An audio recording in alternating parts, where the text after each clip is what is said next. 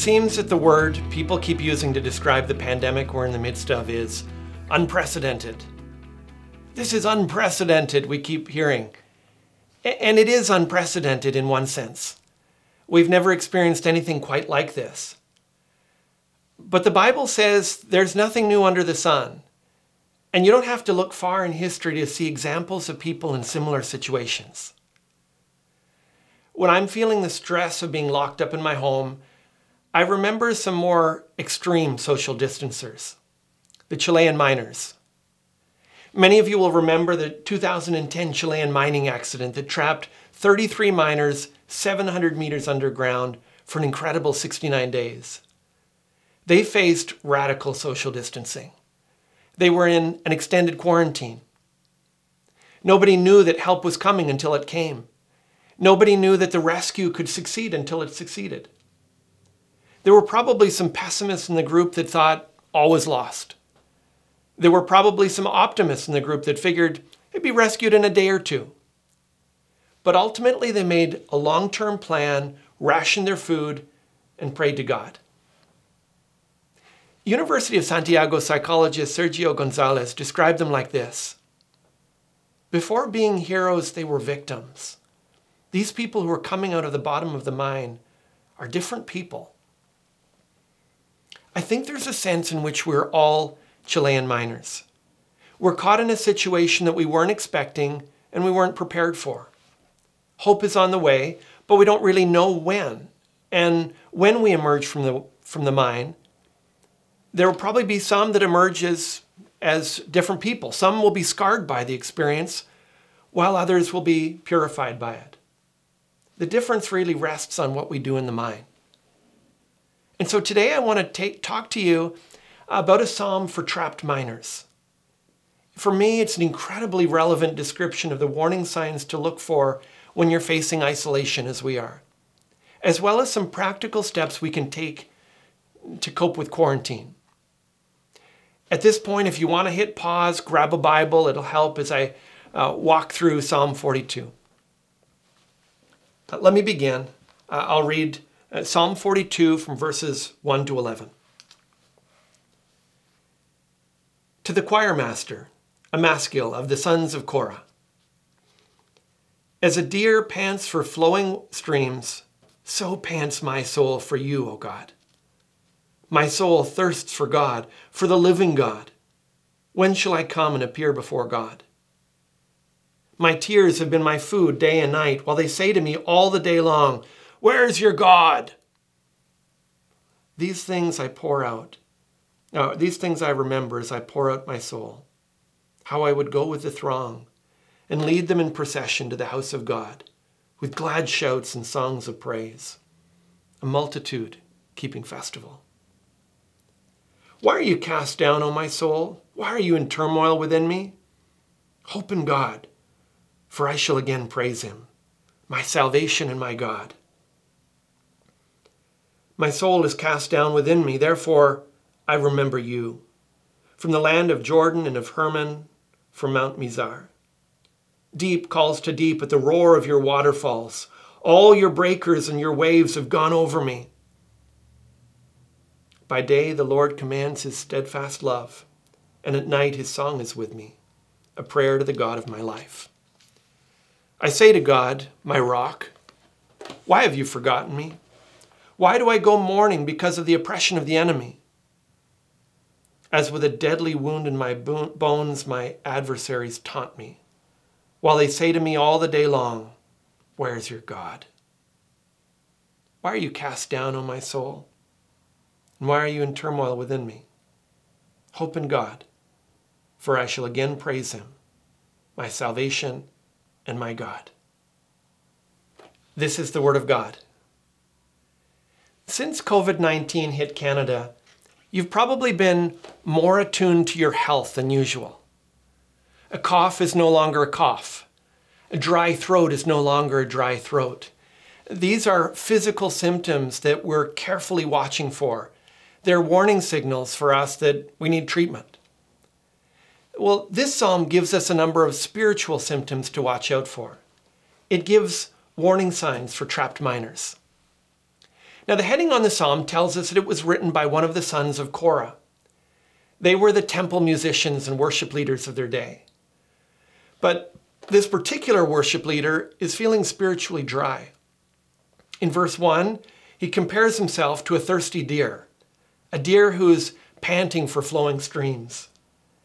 It's a picture of drought, and the deer is dehydrated and weak. The deer's dying of thirst. The worship leader had the same feeling of dryness, but it's a spiritual dryness. He's thirsty for God. He's experienced God's refreshment in the past, and he yearns for it now. And like the deer, the dehydration feels like it could be fatal. In verse 3, he says, My tears have been my food day and night. The emptiness interrupts his meals. His appetite is gone. He's not sleeping properly either. The sadness doesn't seem to lift. And it's not until verse 4 that we can see what's causing all this pain. He says there, These things I remember as I pour out my soul. How I would go with the throng, lead them in procession to the house of God, with glad shouts and songs of praise. A multitude keeping festival. He's not trapped in a Chilean mine. He's a worship leader who can't worship.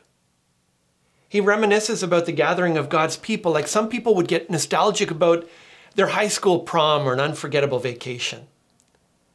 Not being able to gather with God's people is literally killing him, though. Now, we can't gather together for worship because of social distancing. But according to verse 6, this worship leader can't gather with God's people because he's living in exile north of, uh, north of Israel in uh, the area near Hermon, Mount Mizar. He's far from Jerusalem, and the temple worship is on hold. Not being able to gather with God's people for worship is spiritually dangerous. It makes us vulnerable. It can lead to spiritual dehydration. And in his case, it's made even worse because the people around him mock his faith. In verse 3, he says, They say to me all the day long, Where is your God? They're constantly undermining his beliefs, and it just makes him feel even more alone. By the time you get down to verse 10, he's repeating the fact that they keep asking him all day long, Where is your God? But here he compares it to a deadly wound in my bones. Feels like gangrene has set in. It aches like a festering sore. And it's all the more dangerous because he's isolated from other believers. In verse 9, the accusations from the outside have now gotten inside. They're in his head, they're in his heart. After hearing one too many people ask him, Where is your God? he's begun to ask God in verse 9, Why have you forgotten me? Finally, in verse 7, that image of God as a refreshing stream of water has now turned into a threatening torrent of water. There he says, All your breakers and your waves have gone over me. It feels as if God is drowning him now. It feels like God's against him, not for him. Now, are any of you thinking, what's gotten over this guy? Like, God is everywhere. You don't have to go to church. It's, it's a relationship, it's not a religion, it's personal, it's you and Jesus. Today, people think that you can be spiritual without bothering with corporate worship. But the Bible pre- presents things differently. Being cut off from fellowship and worship with other believers, it's dangerous. And so we ought to watch for signs of spiritual emptiness.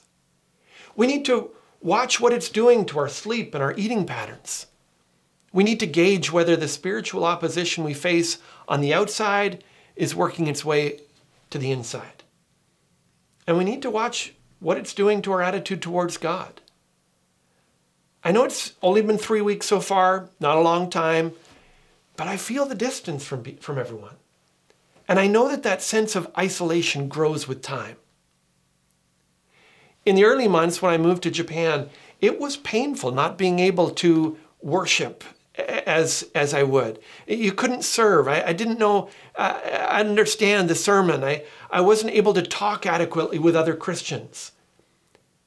And as you go through that over a period of time, if you're not careful, it can take a spiritual toll on you.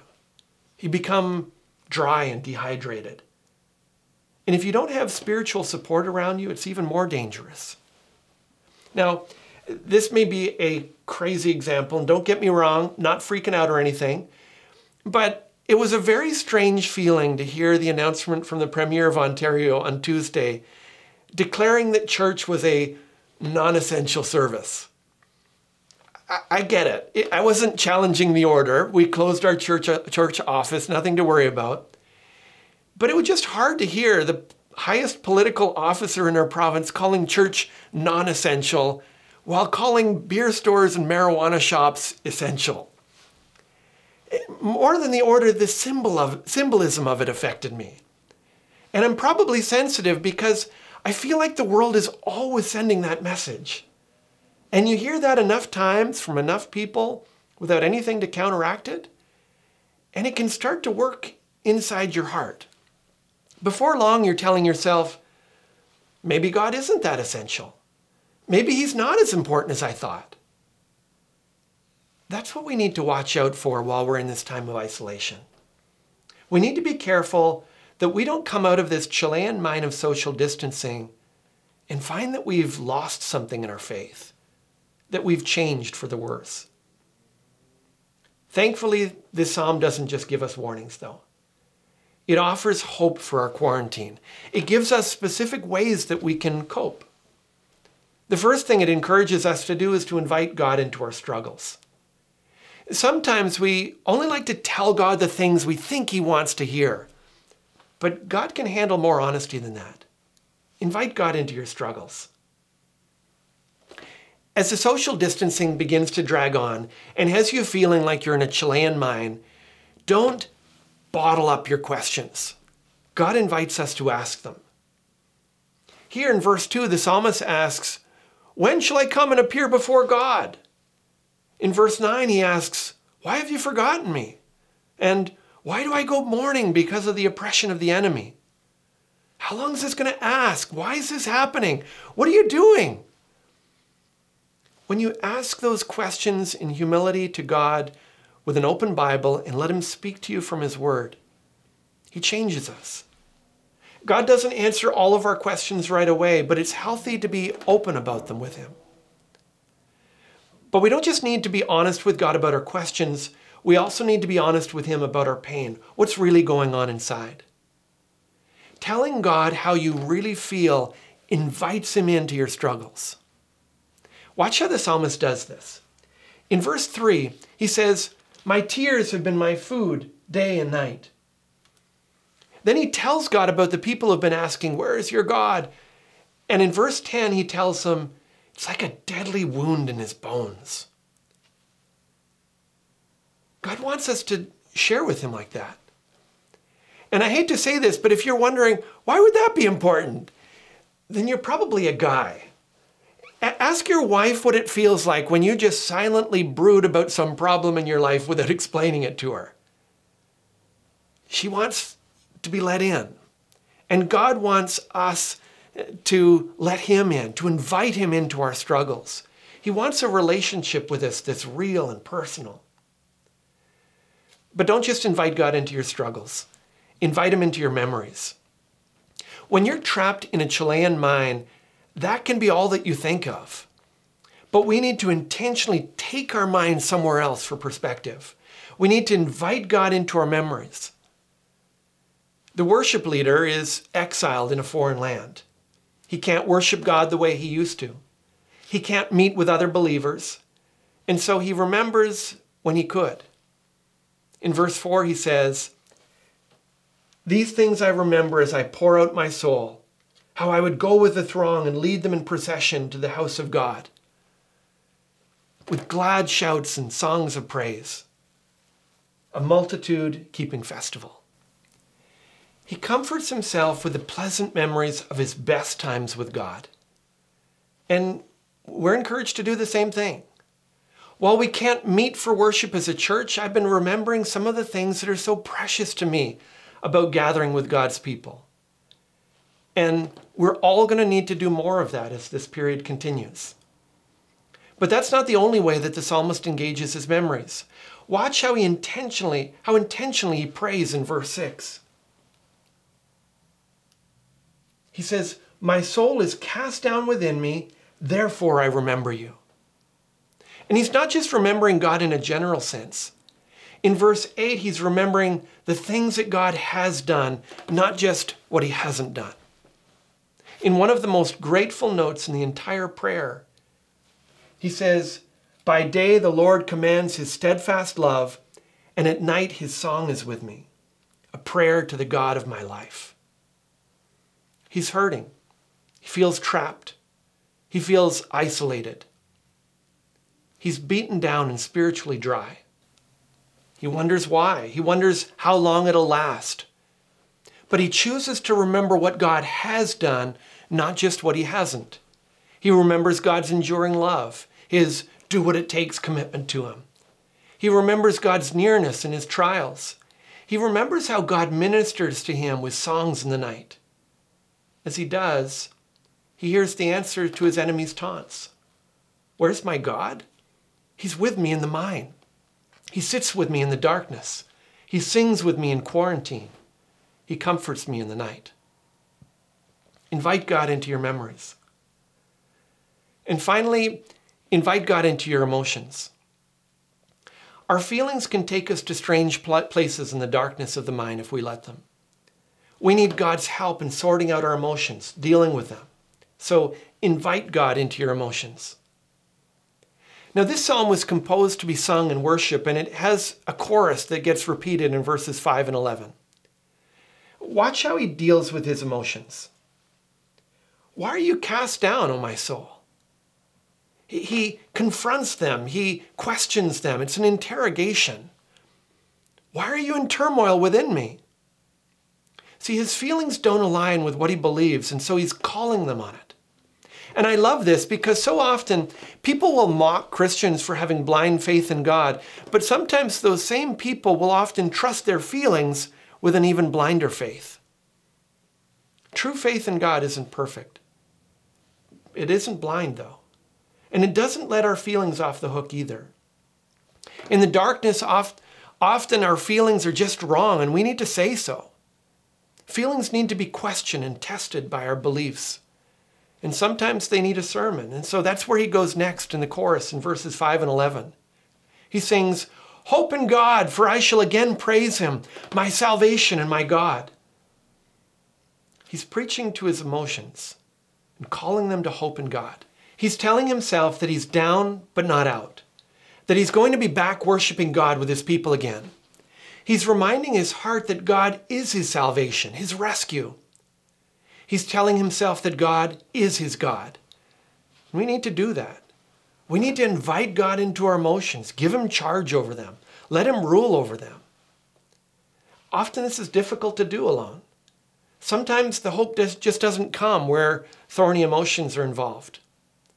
As I've called around to many people this week, some of you have told me you're reading more scripture than ever. That's one of the things that does this. It helps us with this. Some have told me you're memorizing scripture. You're letting God's word seep in deep enough that it impacts your emotions. And you're calling one another and lifting each other up. I had the same experience in a small group this week. Our young adults life group met on Sunday night by video conference. Then on Thursday, I met virtually with a small group of pastors I fellowship with monthly.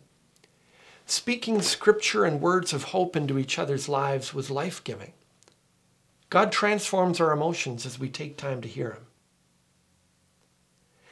Now, this psalm teaches us how to cope when we're stuck in a mine.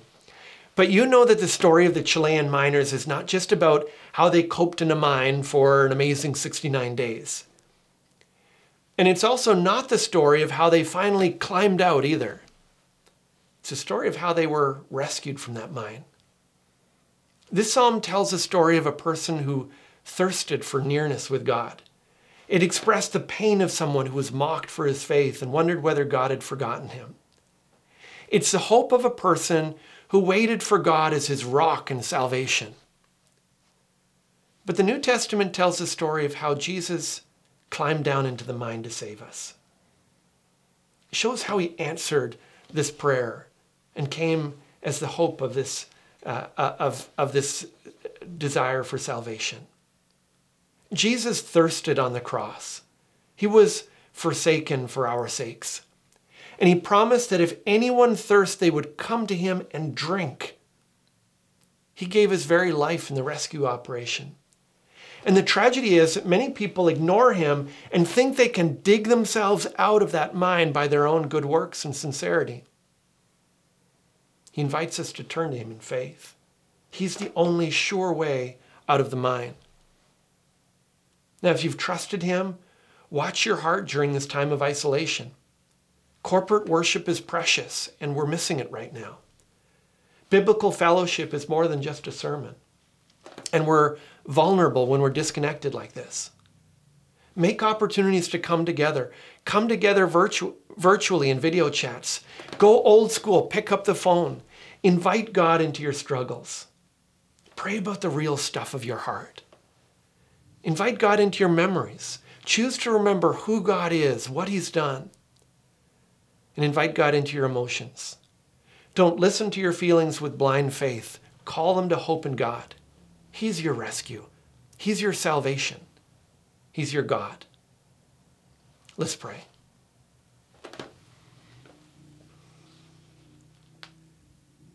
Heavenly Father, we need your help in the mine.